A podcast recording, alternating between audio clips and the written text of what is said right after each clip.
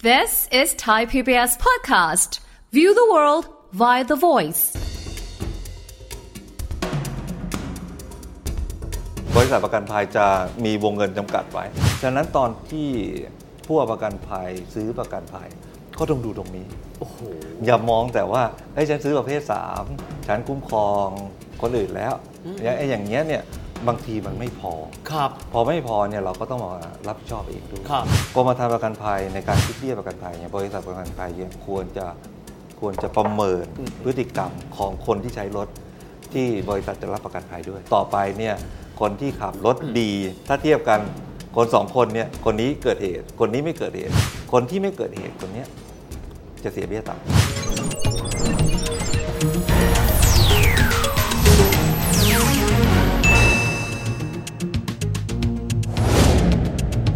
สวัสดีครับ ยินดีต้อนรับเข้าสู่รายการเศรษฐกิจติดบ้านนะครับ วันนี้จะมาคุยกันถึงเรื่องของการประกันรถยนต์ครับ ผมเชื่อว่าหลายท่านได้ติดตามข่าวนี้ ก็คือมีรถกระบะเนี่ยพุ่งเข้าไปชนที่ท้ายนะครับ ของรถยนต์ระดับ Ultra Luxury นั่นก็คือรถยนต์ Rolls Royce นั่นเอง ประเด็นก็คือว่า เอ๊ะแล้วประกันนะครับของคู่กรณีฝ่ายที่ไปชนนี้เนี่ยคุ้มครองนะครับในการที่ไปซ่อมแซม รถอีกคันหนึ่งซึ่งมีราคาสูงมากเกินกว่า 20 ล้านบาทเนี่ยหรือไม่อย่างไรอะไรคือข้อควรรู้เพื่อต้องยอมรับว่ารถเซกเตอร์นี้มีจำนวนไม่น้อยทีเดียวนะครับรู้เอาไว้ใช่ว่าไม่ว่าท่านจะเป็นฝ่ายที่ขับรถหรูมาก หรือว่าท่านจะขับรถที่หรูน้อยและเป็นคู่กรณีก็ตามแต่ คุยประเด็นนี้กันกับผู้ช่วยเลขาธิการสายกำกับผลิตภัณฑ์ประกันภัยสำนักงานคณะกรรมการกำกับ และส่งเสริมประกอบธุรกิจประกันภัย หรือว่าคอปพคุณอาภากรป่าเลิศท่านผู้ช่วยสวัสดีครับ สวัสดีครับ ท่านผู้ช่วยครับ เอาหลักการก่อนเลยนะฮะสมมติมีคู่กรณีแบบนี้ผมอิงถึงสิ่งที่เป็นข่าวเนาะ อ่าฮะ เอ่อประกันสมมุติว่าประกันของคู่กรณีที่พุ่งเข้าชนท้ายนะครับ มีประกันชั้นหนึ่งอยู่สมมติ ครับ ครอบคลุมหรือไม่อย่างไรครับ เพราะว่ากรมธรรม์ที่จ่ายกับอีกคันหนึ่งราคามันสูงมากอะค่าซ่อมมันคงไม่ถูกเหมือนกัน ประกันรถยนต์ภาคสมัครใจเนี่ยมันมีที่ที่ที่ ท่านย้ำ ข ทุกทีนะภาคบังคับกับภาคอันนี้ภาคสมัครใจ ช่บที่ภาคสมัครใจนะครับภาคบังคับอ่ะอันนั้นอันนั้นคุ้มครองคนผู้ประสบภัยจากรถที่ คุ้มครองมนุษย์ คุ้ม ไม่ คร ได้ องม คุ้ม นุษย์ ครอง ใช่ มอเตอร์นะไม่ใช่นะ ใช่ครับ โอเ ใช่ครับแต่นี้ถ้าเกิดจะคุ้มครองตัวทรัพย์สินอะไรเนี่ยนะครับก็ก็มาทำประกันภัยรถภาคสมัครใจ อืม มีที่ที่ที่ที่ขายกันในท้องตลาดที่เยอะๆเลยก็คือ 321 อืม ประเภท 3 ประเภท 2 ประเภท 1 อ่านึกออกครับ ประเภท 3 2 1เนี่ยในส่วนของความคุ้มครองรถคนอื่นเขาเนี่ยเหมือนกันหมดทุกอย่างเลย โอเค เหมือนกันหมดทุกอย่าง ครับ แตกต่างกันตรงไหน แตกต่างกันตรงที่วงเงินความคุ้มครอง วงเงินความคุ้มครอง นะครับมีวงเงินความคุ้มครองเนี่ยมีให้เลือกตั้งล้าน 2 ล้าน หรือจะไปแบบไม่จำกัดเลยก็มี อืมอืมอืม นะครับตอนนี้ตอนที่เราไปชนเขาเนี่ยนะครับ ก็ต้องดูวงเงินเนี้ยดูวงเงินความคุ้มครอง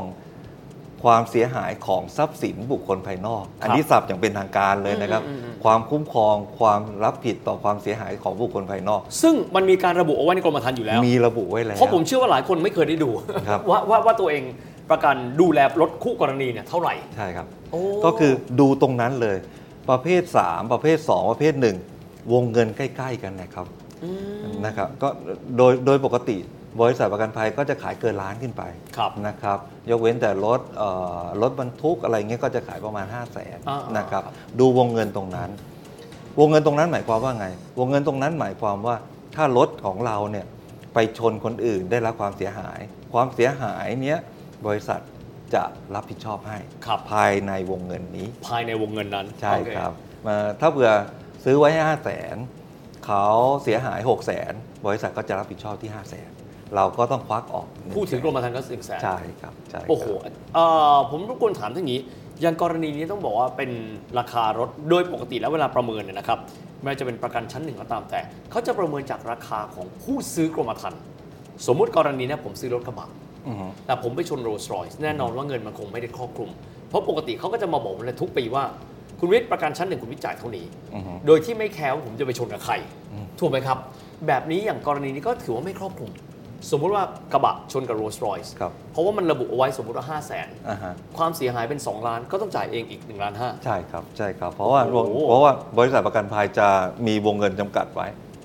สำหรับรถคู่กรณี ใช่ครับใช่ครับก็แต่ประเภทหนึ่งเนี่ยประเภทหนึ่งเนี่ยมันมันมันแตกต่างจากประเภท 3 ก็ตรงที่คุ้มครองตัวรถคณะประกันภัยเอง ก็คือรถกระบะถ้ากรณีนี้ ใช่ครับใช่ครับฉะนั้นฉะนั้นตอนที่ ผู้เอาประกันภัยซื้อประกันภัย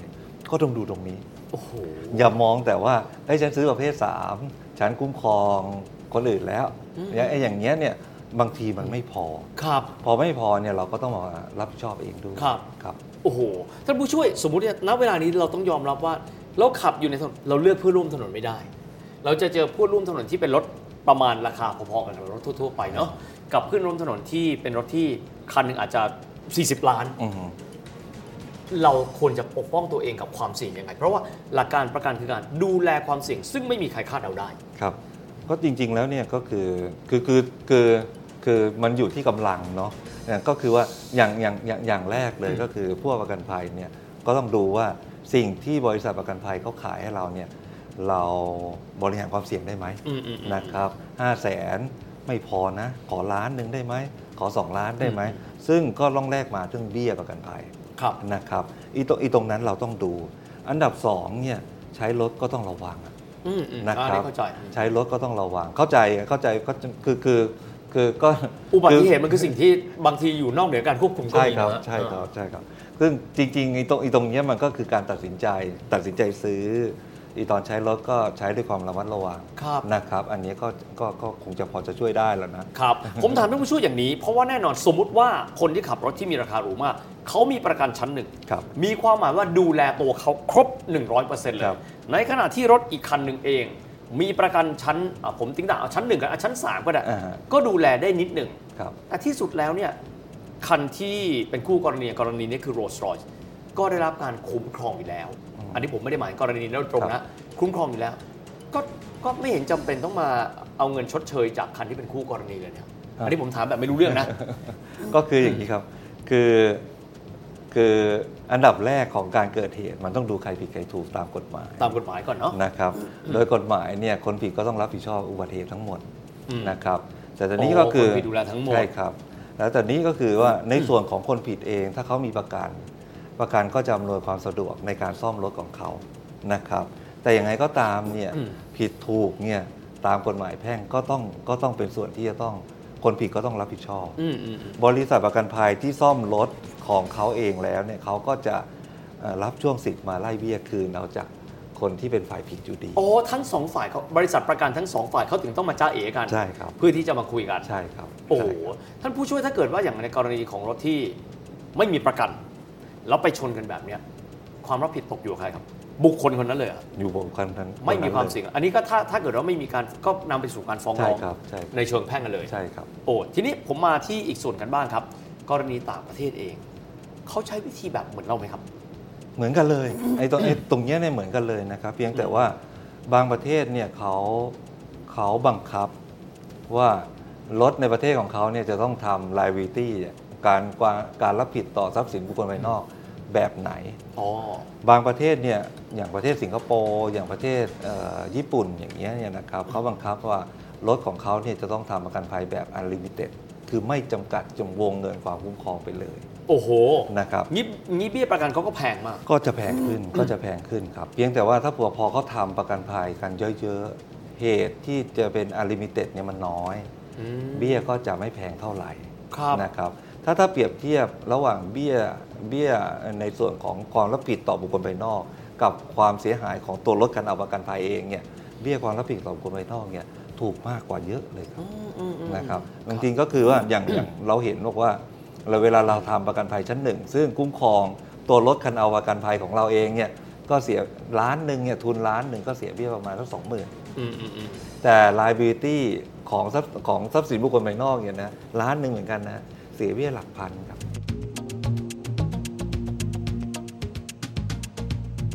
จากกรณีที่มันเกิดขึ้นแบบนี้ครับ แล้วผมเชื่อมันไม่ใช่กรณีเดียว ยังมีกรณีอื่น ๆ อีกเนี่ยทางคอปพอได้มีการนั่งคุยกันไหมครับ แล้วถอดบทเรียนว่าควรจะมีการดูแลประเด็นนี้อย่างไรเป็นพิเศษ แล้วมีข้อแนะนำกับภาคประชาชนยังไงเป็นพิเศษครับ จริงๆจริงๆเราก็อยากให้รถทุกคันทำประกันภัยเนาะ อืมอืม เวลามันมีความจำเป็น เวลามันเกิดเหตุขึ้นมา เราไม่รู้หรอกว่าตอนที่เราขับไปอะมันจะถูกมันจะผิดนะครับ ถ้าถ้าเราอยากจะให้บริษัทประกันภัยมาดูแลรถของเราด้วย ไม่ว่าจะถูกจะผิด เราก็ทำประกันภัยประเภทหนึ่ง อ่าคือดูแลตัวเราด้วย ใช่ครับ อ่า ถ้าถ้าอยากจะถ้าถ้ากำลังเราไม่มีถึงขนาดนั้น แล้วเราอยากจะ เอ่อดูแลคนที่ได้รับความเสียหายจากที่เรากระทำเนี่ยอันนี้ก็สามารถที่จะทำประกันภัยประเภท อืมอืมอืม 3นะครับซึ่งซึ่งเบี้ยไม่แพง ครับ นะครับเบี้ยผมว่าอยู่ในหลักพันสองสามพันบาทเองนะ ค ค รั รับ บต่อปีเนี่ยแล้วผมว่าอันเนี้ยเนี่ยจะปกป้องคนขับขี่ได้ อืม นะครับแต่อย่างไรก็ตามเนี่ยนะครับขับขี่ด้วยความระมัดระวัง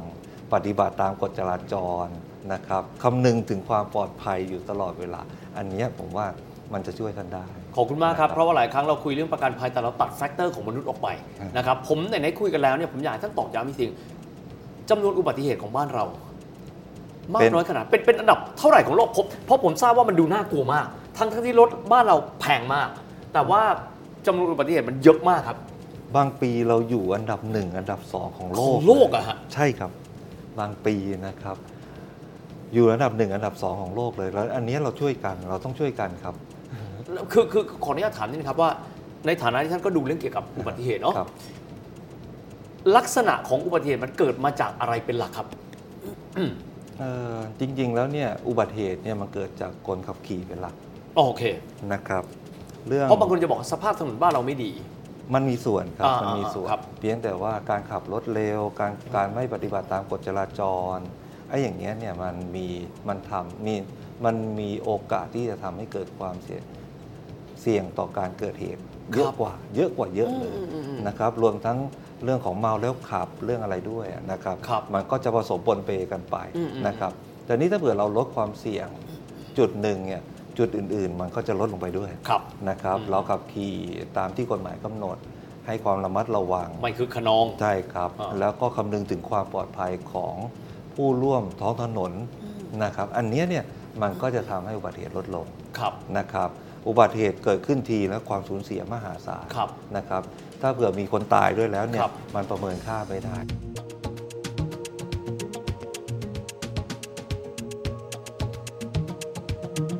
อยากให้ท่านตอกย้ำนิดนึงนะครับว่าเรื่องของการผนวกเอามิติของพฤติกรรมการขับขี่ของคน เข้าไปรวมอยู่ในต้นทุนการที่จะซื้อกรมธรรม์เวิร์กไปถึงไหนแล้วครับตอนนี้ ตอนนี้เราเราก็ตอนนี้คณะทำงานตอนนี้สรุปแล้ว เราเราเห็นว่ากรมธรรม์ประกันภัยในการคิดเบี้ยประกันภัยเนี่ยบริษัทประกันภัยเนี่ยควรจะควรจะประเมิน อืม พฤติกรรมของคนที่ใช้รถที่บริษัทจะรับประกันภัยด้วย อืมอืม นะครับ เราก็เลยเอาเรื่องของปัจจัยในการขับขี่ของผู้ขับขี่เนี่ยมาเป็นปัจจัยหนึ่งในการคำนวณเบี้ย ครับ นะครับต่อไปเนี่ยคนที่ขับรถดี ถ้าเทียบกันคนสองคนเนี่ยคนนี้เกิดเหตุ คนนี้ไม่เกิดเหตุ คนที่ไม่เกิดเหตุคนเนี้ยจะเสียเบี้ยต่ำกว่า ครับ แล้วก็จะติดตัวเข้าไปด้วย อืม นะครับเอ่อวันหนึ่งวันหนึ่งเขาไปไปซื้อรถคันใหม่ เขาสามารถที่จะเอาประวัติดีของเขาพฤติพฤติกรรมที่ดีของเขาเนี่ยไปแสดงกับบริษัทอีกบริษัทหนึ่งได้ แล้วก็ได้รับลดเบี้ยเช่นเดียวกัน ครับ นะครับเอ่อในลักษณะตรงข้ามกันก็คือ คนที่ขับรถไม่ดี วันนี้เขาขับรถคันนี้ไม่ดี อืม เบี้ยเขาสูงกว่า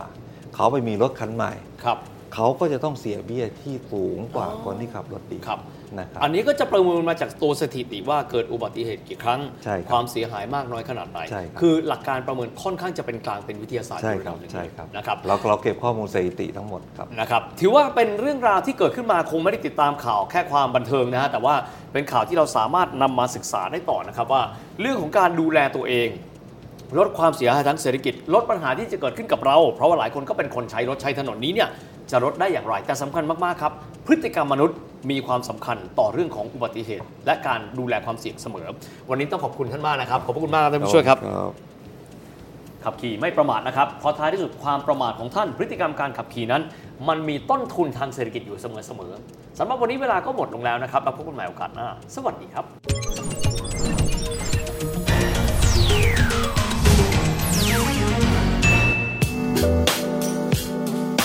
ติดตามรายการทางเว็บไซต์และแอปพลิเคชันของไทย PBS Podcast Spotify SoundCloud Google Podcast Apple Podcast และ YouTube Channel ไทย PBS Podcast Thai PBS Podcast. View the world via the voice.